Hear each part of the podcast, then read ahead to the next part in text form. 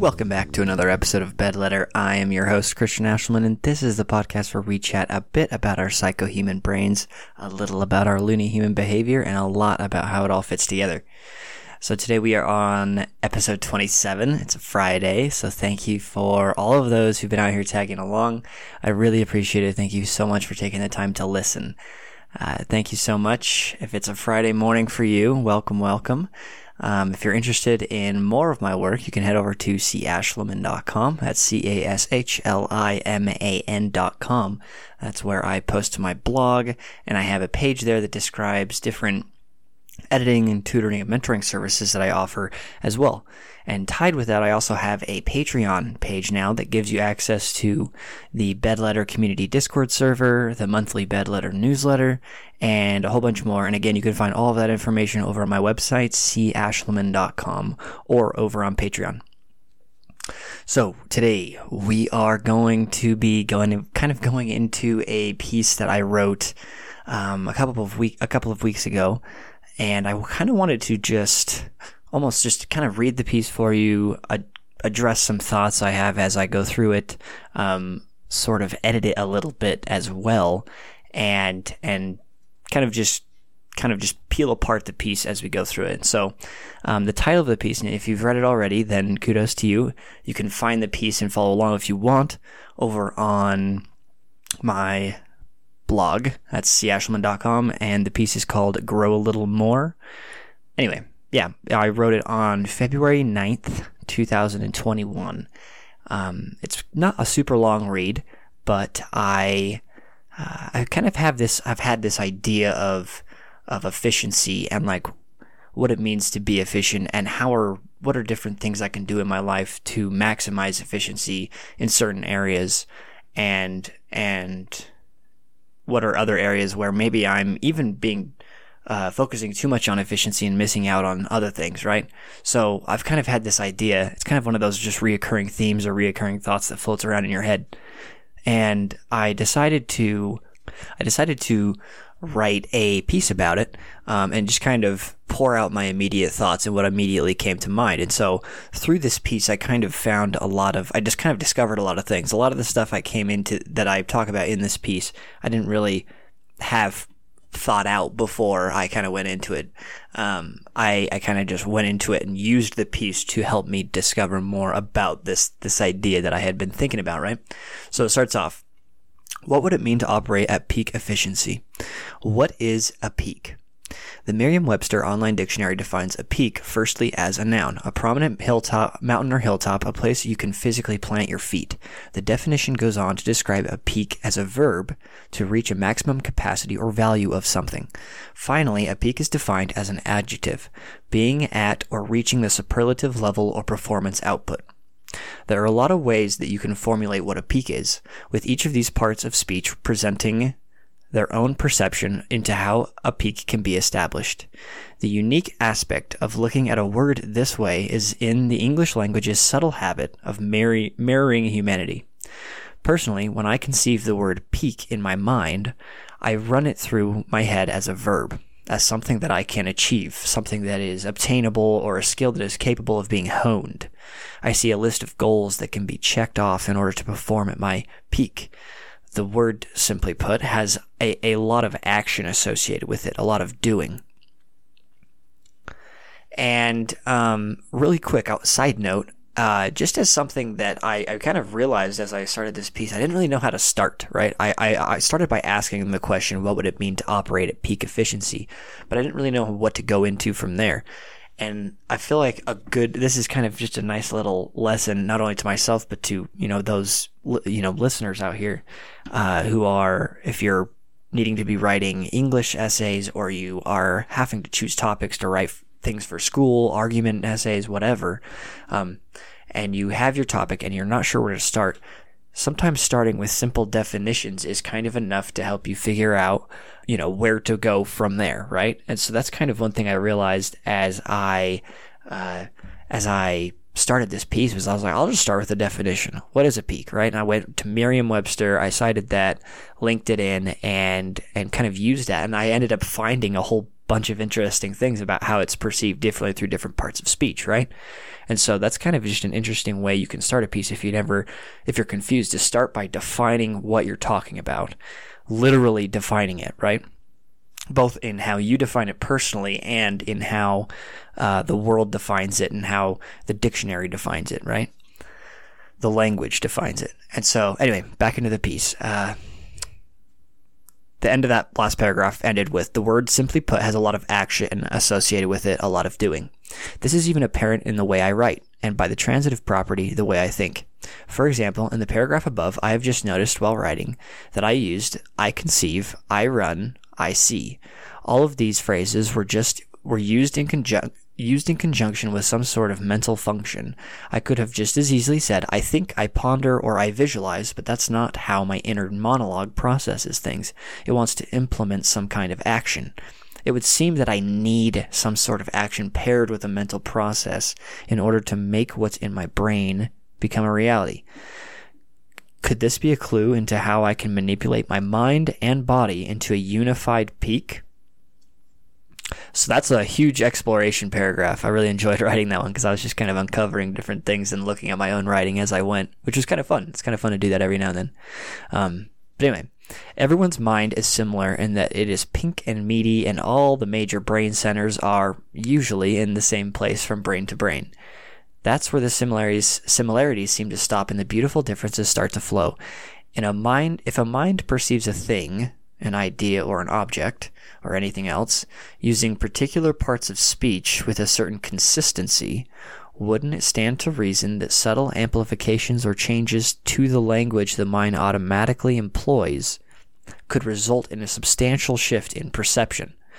And if this perception is the root of all experience and learned experiences help build up proficiencies in, then as a result, a person's peak performance in X activity is more readily able to be reached, keeping in mind that X can literally be any activity. A quick summation of peak performance would come down to practice, practice, and more practice. While this is inarguably true, I would put forward that peak performance stems from the individual's thought patterns, their mental habits, and most importantly, the way they talk to themselves when they aren't thinking about it. Are we to believe that someone who professionally strives for peak performance and maintains that state is wasting any time being self destructive? Not self critical, these are different.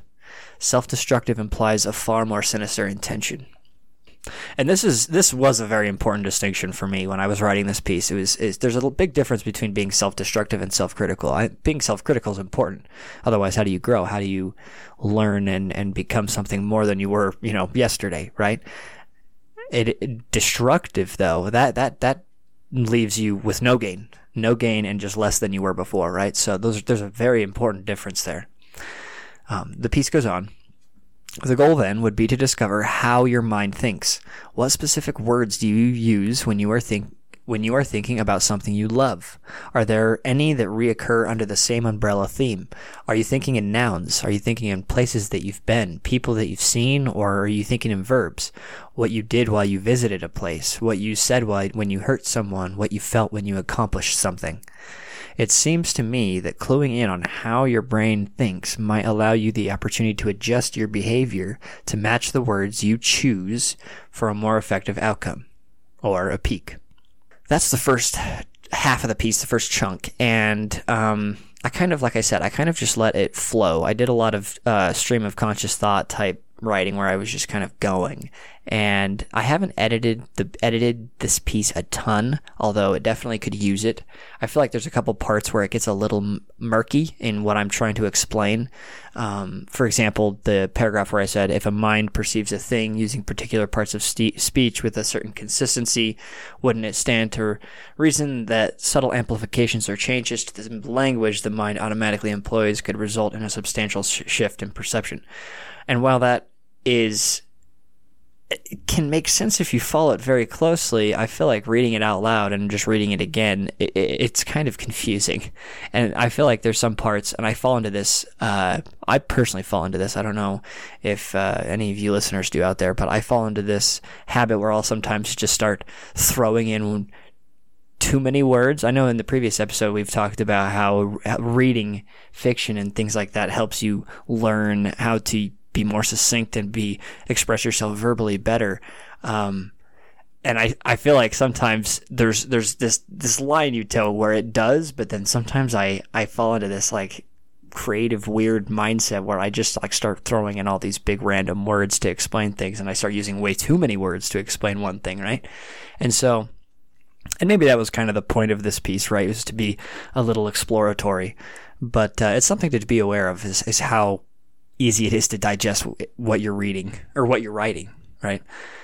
And so, anyway, the second half isn't as long, but I go into um, efficacy or efficiency and how and what that is. And so, I, I once again I didn't know how to start, and so I started by defining what it is, and I used Merriam-Webster right out of the gate once again, um, and it really helped me kind of position myself. And so I said, What is efficiency? Once again, Merriam Webster comes to the rescue. To be efficient is to be capable of producing desired results with little or no waste, or being uh, or being or involving the immediate agent in producing an effect. The first part that jumps out to me is little or no waste, and this forces me to clarify my question. In what way am I striving for efficiency? My initial question was in reference to an intellectual space. What would it mean to operate at peak mental efficiency for you personally? Once again, I clarify further, a necessary measure. Because of the overflowing differences from one individual to the next, as we discussed earlier, everyone will have varying points of peak mental efficacy. What does it mean to have mental waste? Could it be unwarranted stress, useless worrying, the toying with impossible desires. Surely allowing your mind to wander and daydream within reason isn't a waste. There is a value in putting air between your thoughts. This waste must come in the form of time spent. Not dormant memories or stored experiences, but actual time spent on negative thoughts, emotions, beliefs, and convictions that eat away at your psyche. Nothing I create is original. They, they don't want to hear what I have to say. My ideas aren't good enough to make it. So, by this measure, the answer, in part, is to trim the time spent on worthless convictions. The more time you spend not thinking about how bad you are at something is the more time you spend getting better at said thing, and in doing so, becoming more mentally efficient. The formula for efficiency seems to be like some boring platitude that should be a no brainer, which it is, in the same way a new engine should have no problems running, but a new engine will still eventually need an oil change, the same way your brain needs positive self awareness to stay healthy and efficient. And um, so I kind of just pick apart what efficiency is there, and or at least for me, and, and what kind of what different ways can I, or, or what different ways can I perceive efficiency and what ways can I directly have it influence my life?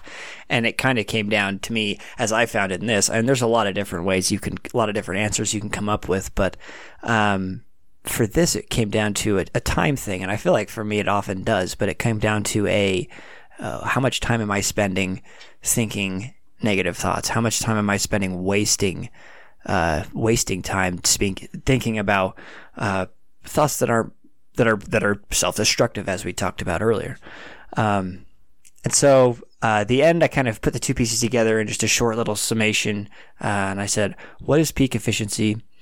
We know that to reach a peak, we have to look at the way that we talk to ourselves, what words we are specifically using to energize our role in maximizing performance. We know that mental efficacy comes from trimming wasted time spent on harmful convictions. What does it look like when we combine these two pieces of the puzzle? Striving for the peak runs the same river as increasing efficiency. As we learn to hot swap new energetic words into our inner monologues, we might find that we'll grow a little by accident. We might find that we ourselves are extraordinary and really believe it. And when we see that in ourselves, we'll shred that fatty time we used to spend wallowing in self pity and will accidentally grow a little more. So that's the whole piece. Um, and I uh, this is a, a small little you know tidbit lesson I guess you could also take is it's kind of fun to sometimes just look at the last line, look at the last paragraph of your piece if you're having trouble coming up with a title, and just take grabbing just grabbing a little little bit of words, a little chunk of words there, and using that as your title.